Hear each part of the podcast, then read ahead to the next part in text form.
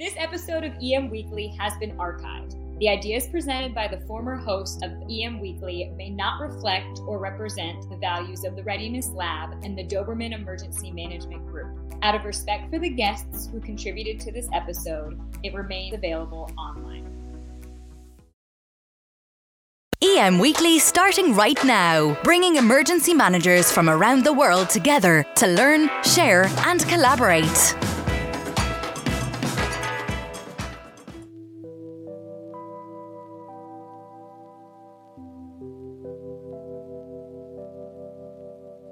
Yeah, I, I do think we should pause and, and really study and understand the risk, the, the hazards, the vulnerability, and determine what the best step is. Hi, and welcome to the EM Weekly Show. This is your emergency management podcast. This week, we are talking to one of the thought leaders in the area of disaster recovery and generally emergency management. His name is Dr. David McEntire. I use a lot of David's books in my classes, and uh, I was really excited to have him on the show. And before we get into the interview with David, I want to thank all of you for making this show the success that it is. I have made so many friends and, connections over the last two years since I've been uh, doing this podcast. I can't believe that we're rolling into our third year starting this April, right?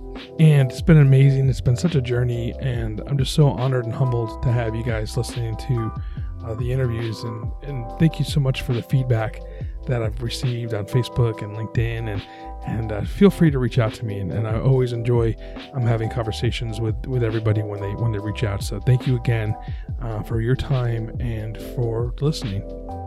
Now on to the interview.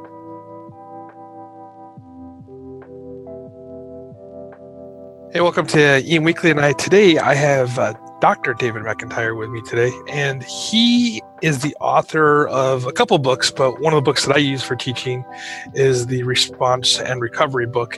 And well, we got uh, Dr. McEntire in here today to kind of talk about his history and how he got into emergency management education, and um, a little bit about response and recovery, especially with the stuff that's happening up in uh, California and with uh, Northern California with Paradise.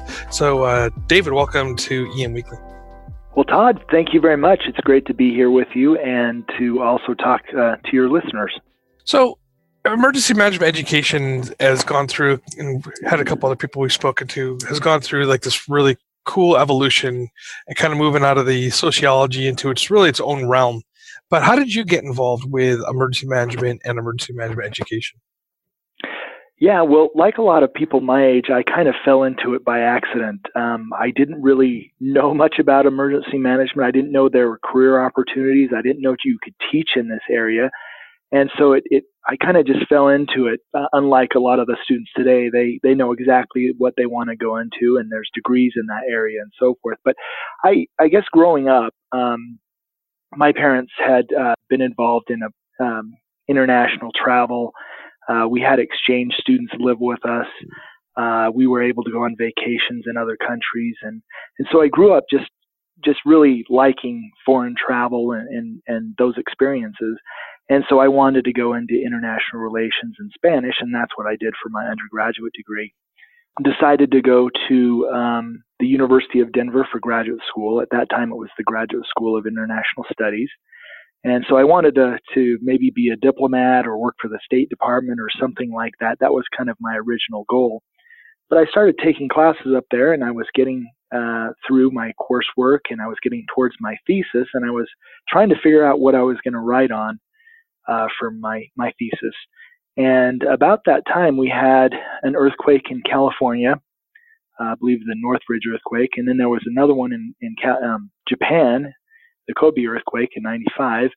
And I started to just think about those uh, disasters. Um, you know, these were developed nations, they're wealthy, they're rich, uh, they have technology, they have stable governments, and they were struggling to deal with these disasters. And so I started to ask myself, you know, what would a disaster be like in a developing nation? And how would the international community respond? And this kind of ties back to my interest in, in global affairs. So I started to, to study that a little bit and just fell in love with the subject. And along the way, I read work by Thomas Drabek, a very famous disaster sociologist. And um, I found out that he was right there at the University of Denver. And so I had contacted him and asked him if he would be willing to be a mentor for me. Uh, regretfully, at first, he, he said no. He said, I've, I've got so many grant projects going on. I've got a lot to do. I just don't have any time to spare, which I totally understand and respect. Uh, but I was, I was trying to figure out what I would do at that point. I, I felt like I needed a mentor, so I either had to transfer, would either have to transfer somewhere else or try to, you know, convince him to work with me. So I, I, I bugged him again and sent him an email and said, look, I, I know you're really busy, but if you'll just give me a few books to read, I'll write a report on it. All you have to do is grade one paper, uh, and I won't bug you at all, I promise. Uh, I was just looking for that feedback. So he agreed to do that. And then um, I guess he really liked my work. He ended up hiring me as a research assistant. We worked on some papers together, and he helped me get some grants to do some research in the Dominican Republic and in Haiti, or excuse me, Dominican Republic and Peru uh, for my dissertation. And uh, it just really unfolded uh, that way. And when I graduated, I was able to get a job at the University of North Texas in one of the nation's first, well, the first emergency management program. And that also helped me uh, have a, a many opportunities to advance my career. So that's kind of the the story. Probably longer than you wanted, but uh, that's that's my background. Oh, that's great, and actually, it's a, it's really great for the students that are listening to to us today. That you have to be tenacious sometimes when it comes into getting what you want, and, and not just giving up on the first no. And that's a, that's a that's a really good lesson right there. Absolutely, and I I feel like I uh, because I, in some ways, you know, I was mentored by by Dr. Drabek. In some ways, I had to learn by myself, and so I, I would spend a lot of time up at the library at the um, Disaster Research Center at the University of Colorado, and I just read and read and studied, and um, uh, yeah, hard work it, it pays off. You know, life is challenging, but if people are dedicated, I think it good things usually happen. So, so with disaster research and and the fact that originally it, it kind of came from the sociology side of, of, the world and now we're moving into realistically emergency management as its own um, academic um, structure uh, do you see new research coming out of, of for emergency management from emergency managers or do you still think it's going to sit on the uh, sociology side of the realm yeah, great question. And, and, I think there's no clear answer because um, there's research happening in so many areas. But I, I agree with you. I think um, a lot of the initial research on disasters came from either uh, geographers studying natural hazards mm-hmm. Or it came from sociologists studying human behavior in disasters and uh, and I feel in some ways that's kind of where I grew up with the literature. Uh, I read a lot of literature coming out of the disaster sociology and, and just loved it. I, I think it's fascinating and, and really important. Um, but I think I think you know we've we've seen a movement to other disciplines and a movement towards emergency management as its own discipline, even though it's interdisciplinary. So I think there there have been there's been a lot of work from um, really important work from uh, people who study public administration. So Rick Sylves, uh, Bill Waugh, I think their work has, has been very important in the evolution of emergency management literature. Um, but really, there's so many disciplines that that study disasters and emergency management now. I was was fortunate to edit a book entitled "Disciplines, Disasters, and Emergency Management," and uh, I have contributions from authors of many different disciplines um, geography, uh, international relations, comparative politics, economics, sociologists, uh, people from uh, public administration, people from communication studies. And so there are so many different disciplines contributing to emergency management that in some ways, you know, emergency management is not a single discipline, but it is, you know, multidisciplinary. Uh, and I think there's a, you know, it's just fascinating to see the connections of the literature from different fields of study. Uh, but at the same time, there's also uh, these these um, emergency management programs that exist uh, at the bachelor's level, master's level, and, and also PhD programs, and they're pumping out scholars that uh, are really advancing the um, the literature and the knowledge base for for this particular field of study. So, lots of great things happening and uh, new information coming out great uh, every day, which is certainly different you know, than when I was studying. There just wasn't quite that much out there. Right. Yeah. I mean, I started my my career and uh, the, my education career that is with a public administration degree uh, because there wasn't really an emergency management uh, field at the time. You know, you could have gone to say criminal justice, I suppose, or maybe fire science if you wanted to do something along those lines, or, or sociology, but there wasn't really um, an emergency management type of, of degree program out there.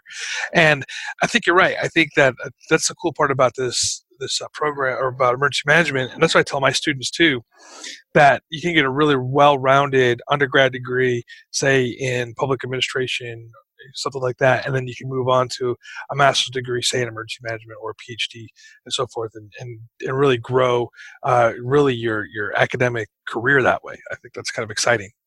Absolutely, and, and I think public administration is really important for emergency management you know we need we need people who understand leadership and management and organizations and budgets. And uh, i think those skills are things that we can develop further in emergency management. Oh yeah for sure. I mean I, I tell my students all the time the the one class that i hated taking but i use almost every day is cost benefit analysis yeah, it's like, oh man, that, that that one was a class that really got me. But uh, I, I, I use it every day, and I'm thankful for that skill that I have. Yeah, yeah, and there's there's other courses, um, you know, or knowledge sets with grant management, uh, you know, interacting with with city managers, interorganizational behavior, uh, or relations, you know, local, state, federal uh, aspects of government that are really important in emergency management. So that's that's the the exciting thing about emergency management. It's also the challenging thing because there's so many things that uh, we need to know and understand. That's so true.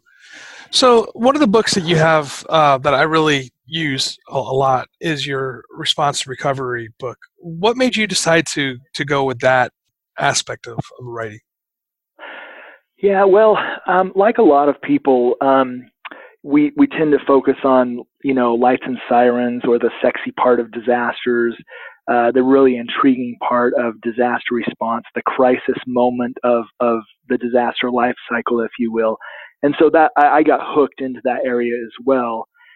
Uh, FEMA was working on a, um, a disaster response um, kind of study guide to to uh, help professors and uh, I was able to uh, take that opportunity um, from Wayne Blanchard, who was the program manager at the time. And so I started to to put this together uh, for FEMA for the higher education program. And along the way, I one of the things I noticed is that um, there's a lot of great books out there, but I wondered if there were books out there that that did a couple of things that I wanted. One was to integrate the theory and the practice, uh, another one is to be, you know, try to be very multidisciplinary if possible. Uh, and then, and then something that uh, you know could help students and professors along the way. And so, I decided to kind of take some of that material and add other material to it, uh, the FEMA course that I was talking about, and then uh, sought out Wiley. Uh, they were publishing a series at the time, and, and I got involved in that. And fortunately, I was able to publish that. And I've published my second edition, and I'm sure it probably needs to be updated. So I just finished my Homeland Security book, and if I get time and energy, I'll try to tackle that one again. So we'll see how that unfolds. So, like you said, you know, everybody, especially the media, they love to focus on the response. I mean, it is sexy, the, the, you know, especially here in Southern California right now with the wildfires. You get some amazing video of the fires going across and homes on fire, and and the firefighters, police officers running around with their and sirens on. But then after that's all settled, and we're, we're moving into today, or I guess now here in, in Southern California, and in Northern California as well with the Paradise Fire uh, into the recovery phase, where realistically in Paradise they're they're sifting literally sifting through the ashes, looking for for body fragments, you know, and that and, and so I guess that's still sort of response. How, how do you see that transitioning going on from the, rest- response into the recovery? Like in your mind, uh, through your you know your research, when does recovery when does response end and recovery begin? Yeah, that's uh, that's a great question, and there's been a number of, of articles that have, have looked at that. Uh, there's a great article by David Neal that I always have my students read. It's on the phases of disasters, and um, you know he he asked some very interesting questions about the phases, and uh, you know one of the questions is you know are they separate? Do they overlap? Are they mutually exclusive? How are they interconnected? And um, I think right now in California, you know, it's hard to say that we're in one phase or the other because, you know, some of these fires are still continuing. Uh, the Camp Fire, I believe, uh, it's it's burned 138,000 acres. Um, it's uh, destroyed 10,000 structures, and there's 56 people who have perished but um, I believe it's it's not contained yet. In fact, I'm trying to remember. I think it's 35% contained. So in some ways, they're still you know they're still fighting the fire. You know the response is still in full swing. There's probably people they have to um, you know warn still. There's probably evacuation that needs to take place. There's mutual aid coordination that is occurring. And so in some ways we're we're still very much in the response phase. And yet in right behind the fire, there's all these, you know, homes that have been destroyed that I've mentioned, and people's lives have, you know, just uh, been, I guess, severely affected. And so people are trying to find a place to live. I know there's, um, I think, uh, 13,000 people in shelters, if I remember correctly. So they're they're trying to just take care of their basic needs, you know, food and shelter, and clothing and those types of things. Uh, but after that, of course, there's the the issue of of rebuilding. And so people are going to have to be working with insurance companies. Uh, they're going to be have to have to work with the government for permits. There's going to be debris that has to be removed. Uh, you mentioned, um, you know, the people who have been killed. There's been 56 fatalities, and so there's there's uh, an ongoing search and rescue or search and recovery in, in these cases of individuals. I believe there's 130 people missing still. So that that's hard to know if that's response or recovery, but but that is occurring. Um, and then there's going to be there probably will be some legal battles. Uh, I've heard up at the uh, Camp Fire uh, that uh, supposedly with the high winds, uh, PG&E, uh, Pacific Gas and Electric, I believe, supposedly they they agreed to shut down lines when when lines get when winds get uh, severe, and I think the winds were clocked at 52 miles per hour, but uh, supposedly that didn't happen, and so um, a line uh, allegedly sparked and led to this fire, created this fire, and so there could be some lawsuits as well, and so it will be interesting to see what happens there. There could be, you know, it, I think the estimate is that the the liability is 15 billion dollars. Uh, so if that if that has been proven that there is fault by PG&E. Uh, there will be lawsuits too, and then the rebuilding could take years and even decades. Um, so this is a you know recovery. It blends into response, but it could also take a long, long time for that to play out and for people to resume their normal lives. And then, of course, there's you know all the vegetation has been destroyed, and there's the possibility of flooding as well. We saw that with the Thomas Fire in uh, December of 2017 in Ventura. So uh, so it's it's fascinating to look at response and recovery and kind of try to figure out where we're at. Uh, and in some ways, we're still very much in response. In other ways, we're we're moving towards recovery, but that will take a long time. Yeah, I, I teach that when you are in the response, I think the recovery section should be ramping up at the same time because absolutely, yeah, and that's that's I really truly believe that. You know, you talked about the public safety shut off a little bit, and it's kind of controversial down here um, as as well, or over here, I should say, California as well, because so the California Edison initiated the same program and i know that there were some concerns about well when you shut the power off what about people that are on on ventilators and things like this that uh, you know at home and how does that work? And i know southern california edison is working hard on that. And those guys as well southern california edison are in line for a lawsuit regarding the woolsey fire because they're thinking it's some of their equipment that caused that fire. And so I think that we're definitely not out of any kind of of uh, the woods at all, for lack of a better term, uh, with both of these fires and, and what the outcomes are going to be, and really potential on on policy that's going to be changed uh, due to these two fires. Yeah, and and uh, you know, it is a difficult decision uh, because people do need power. They need electricity to run their lives, to uh, you know take care of important medical needs, like you mentioned. And yet we have these dilemmas. You know, if we should shut things down to prevent fires, and it's it's really a tough call, and and it's you know sometimes we guess right and sometimes we don't, and so that's very difficult. But there you know there's other dilemmas and and potential lawsuits as well. I think some of the warnings, at least with the Camp Fire, were uh, maybe incomplete. Uh, people were notified by police cruisers coming by the neighborhood, uh, telling them to evacuate. In other cases, people received texts from neighbors, but uh, and some people received, uh, I think, some some warnings from Code Red, which I guess is either a local or state um, warning system. I don't know enough about it to to say that for sure. Code, but, Code uh, Red is actually a commercial brand. Um, oh, commercial brand. Okay, so uh, the the federal, you know, the federal emergency alert system, I think, was not used in at least based on what I read in in uh, the Camp Fire extensively, and maybe maybe that's due to some some technological issue that has to be addressed. But it's tragic because um, you know some people may not have been you know didn't have enough warning to evacuate and even and there's other dilemmas too. Um, when you evacuate, how should that occur?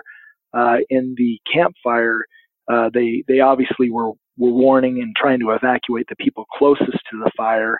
They didn't want to, to tell everyone to leave because they were worried about clogging the access roads and so forth. I think there's four of them in that area. And in 2008, with a fire there, uh, they were overwhelmed with traffic. So they didn't want everyone to evacuate at the same time, like what we saw after Hurricane Katrina in, in Houston. But uh, but probably not enough people uh, were notified in advance uh, to get them out of harm's way, and, and, that's why we have 56 fatalities and 130 people missing right now. So these are really, uh, you know, the decisions that are made have life and death consequences. It's really difficult to make those decisions because sometimes you don't always have the the important information that you need.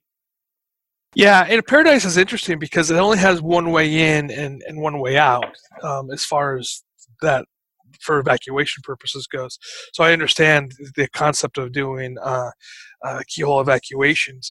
I, I, don't know enough about their emergency management program up there or their public safety program to know uh, how they chose to do um, warning alert warning systems. Um, I do know that there's been conversation of why they didn't use uh, WEA, and do they even have access to WEA? And that's that's like some questions that people are asking down here, um, and that's going to be interesting to find out about about that as well. You know, uh-huh. there's still still going to be a lot of lessons learned out of that specific tragedy up there. Absolutely, absolutely. And right now, I I understand that there's um, almost there's between four and 500 people uh, doing search and rescue or search and recovery, and uh, that includes uh, you know some local or perhaps state officials and the National Guard as well. So they're busy trying to find uh, people who who may have perished, uh, the 130 that are missing. Uh, yeah, I think so that that's important work as well. I think we're going to see those numbers, unfortunately, go go higher. On the, on I think so. It's very tragic. Yes, I think you're right. Uh, yeah, you know, and it's amazing to see some of the drone footage that they're throwing throwing up there. Sixty-four percent of that city has been destroyed. Hey, let's just take about uh, sixty seconds here and listen to our sponsors. Seconds count during an emergency. That's why at Titan HST, we connect people with the latest technology possible, whether it's mesh networking, augmented reality, or real time translation, allowing people who need help to find help immediately. Better matters because lives matter. I know that choosing what conference to attend can be hard. There's so many of them out there, right? Well, I think that if you miss the EMLC, that's the Emergency Management Leaders Conference, you're going to uh, just kind of be a tad bummed out. This event is great because it's only two days. It's May 29th and the 30th. It's in one room, and you have access to the speakers and to the special guest, and is second to none you know, it, it's one of those things where you get to actually engage with people and it's small enough to where you can't really hide. So join me at the EMLC, the Emergency Management Leaders Conference in Phoenix, Arizona on May 29th and 30th. So for more details, go to emlc.us and register today.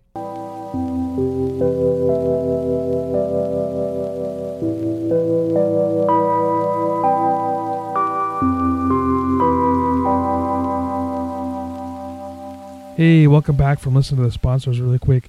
Without them, we couldn't do what we're doing here. So please reach out to them, tell them that EM Weekly sent you. Now back to the interview. Uh, yeah, you know, and it's amazing to see some of the drone footage that they're throwing throwing up there. Sixty-four percent of that city has been destroyed.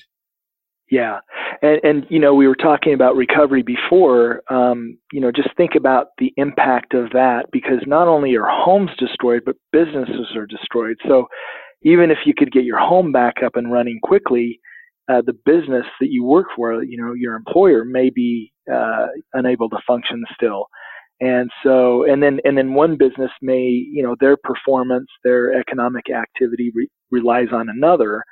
Uh, and so, um, you know, it, the recovery is just really problematic in cases like these. Let's talk about rebuilding here for a second. So, you know, obviously we've we've had a lot of areas where where fires and, and storms have destroyed homes. Um, you know, people are building in areas where they haven't built before, such as Houston, where they actually built in a reservoir. Um, I know they're doing a buyback program over there. Uh, you have the the uh, uh, New Orleans specifically with some of the areas that, that are flood prone. You know, there are some in Illinois. I know that they moved a complete city from one level to the next because of, of the flooding. Should we rebuild every single time we have a disaster, or should we really take a look at where we're putting homes and businesses? Yeah, I, I do think we should pause and, and really study and understand the risk, the, the hazards, the vulnerability, and determine what the best step is. Um, obviously, the, the preferred action is to do that uh, before a disaster when we're developing, um, you know, cities and neighborhoods and and uh, businesses, locating them in the best possible areas. Now, let's be honest. There's there's no risk-free area uh, on Earth, but we can minimize our risk if we're careful. And so, certainly after disaster, once we've seen what can happen, we need to learn lessons from that. And it's it's something we need to do, and yet it's something that's also very difficult to do uh, you know, politics and preferences get in, in the way. People, you know, they want to resume their normal life. They want to rebuild in their where they lived, where they grew up. So sometimes they don't want to change uh, their their prior ways, and they want, you know, the the beautiful scenery on the mountainside or what have you. But it really is important for us to to really stop and think about where we're building, how we're building, or how we're rebuilding and determine if that's the wisest choice that we can make. And and even if we rebuild, there's things we can do, you know, trying to to create a barrier, if you will, around the home by eliminating some of the vegetation so that there is a chance the the home could survive, you know, uh, some type of fire. So these are really really difficult, challenging things. Uh, traditionally, you know, emergency managers have focused on preparedness and response, but we really need to also start focusing more on mitigation and recovery so that we can minimize risk and eliminate or uh, reduce um, these things from happening in the future. So one of the things I talk about a lot in my lectures, especially with the recovery aspect of it, is re, is writing your recovery plan. Obviously, it's a plan, prior to any event occurring in your into your jurisdiction. And then, and one of the things I really encourage to think about and and and talk to your elected officials and to your city managers and stuff is having the possibility of rezoning during that process of saying you know maybe we should move things from here to there or whatever the deal is and then the other aspect of it too is looking to see what building codes that we can um, we can put in place to to reduce the damage. So if you take a look at that home in uh, Mexico Beach, Florida, uh, that survived that hurricane, where the rest of the the entire city is flattened. Um, could we or should we encourage stronger building codes that are above and beyond what we have today that we know would protect from from destruction? Yeah, Todd, I think I think this is really important. You've hit on a, a really key topic that we need to understand and and push for. Uh, you know, it is good to have some of these pre-plans in place. We we generally have an idea of what could occur and when it or where it could occur. It's just a matter of when.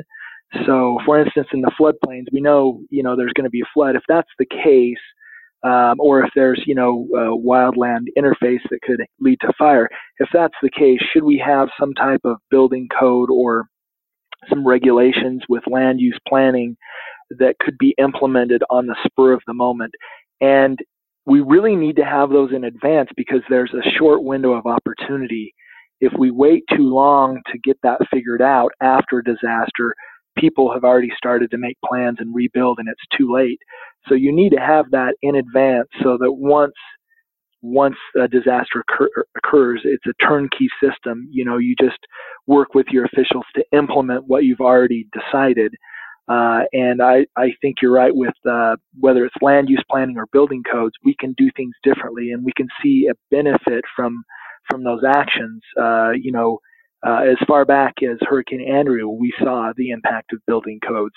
Um, certain neighborhoods and homes withstood disasters based on how they were built uh, with hurricane straps and other reinforcements. Uh, in other cases, uh, the buildings collapsed because they weren't built as they should be.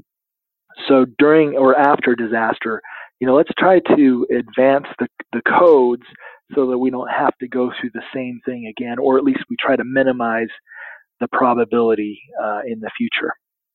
And I hate to say this, and it's, it's I know it's uh, it's one of these things that I have to struggle with myself with my my ideals.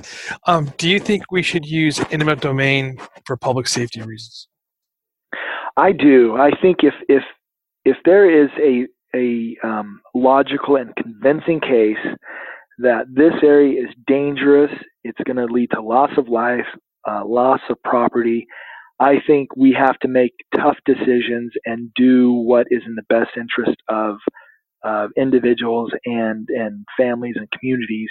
Obviously, there's there's some liberty issues here and freedom issues that people will will complain about, but we also need to think about the impact on society. Uh, uh you know, an analogy is someone who doesn't evacuate when they should. They've been warned and they decide not to evacuate uh, they end up creating a lot of expense for the community as, as the community sends responders out to help those individuals. Um, and the, the, the uh, responders put themselves at risk to care for those individuals. So I think the same principle applies to, to mitigation. You know, eminent domain uh, may need to be used and implemented to prevent future disasters and uh, it doesn't make sense to keep rebuilding things over and over and over again. We're just wasting resources. Uh, and so, uh, if there is a really clear hazard zone, uh, we should probably not live in that location. We could probably use it for other purposes, maybe a golf course or a park or something like that. But uh, let's try to limit the homes or businesses that are located in that particular area and let's find a safer area somewhere else. Yeah, so true. I, I, and it's like well, it's like like I said, I I struggle with that one because um, of my personal ideals of personal freedom and, and, liberty, and but then you take a look at it, the the whole picture, and it's it's one of those things that I think that you might have to to tool that we could use to to really help protect um, society in general. Yeah. Kind of moving on that, we had this conversation regarding um, mandatory evacuation, and it really kind of comes into play um, with the Malibu fires, where the Pepperdine university uh, chose to shelter in place instead of evacuate when the mandatory evacuation order was given. And there are some residents of Malibu that are really upset with Pepperdine, thinking that because those students stayed, that they pulled resources away from fighting the general fire to protect protect the college. What responsibilities do you think that we have as responders to people who do not listen to the evacuation orders? Yeah, um, you know, this is another really difficult issue um, for so many reasons. Um, you know, part of it is is the nature of the disaster and what's happening, how fast it's unfolding, where the fire is spreading. Uh, that can determine what we do in terms of warnings and what we recommend for evacuations. And sometimes it's safer to stay in place rather than move or leave. Um, and so uh, I think one of the things that we need to do before a disaster is just educate people as much as we can, whether it's citizens or business leaders or university officials. Um, you know, we need to make sure that everybody understands what can happen, what could occur, how bad it could be, the impacts that it might have on loss of life or property, so that good decisions can be made. And oftentimes, if there hasn't been some forethought into how you might respond, the decisions are suboptimal and even dangerous. And so it's I think our obligation is to really try to educate people as much as we can before an event occurs, and then when an event occurs, being as clear as we can in, in warnings. Um, you know, we learned after 9/11 how important warnings are. Uh, you know, the the government created this uh, warning system to deal with terrorism, and ironically, it had ignored all of the literature on warning. And there's a rich, robust literature that dates back 50 years that really talks about how warnings should unfold. You know, they need to be clear, they need to be concise if they can, they need to provide uh, facts and evidence and recommendations.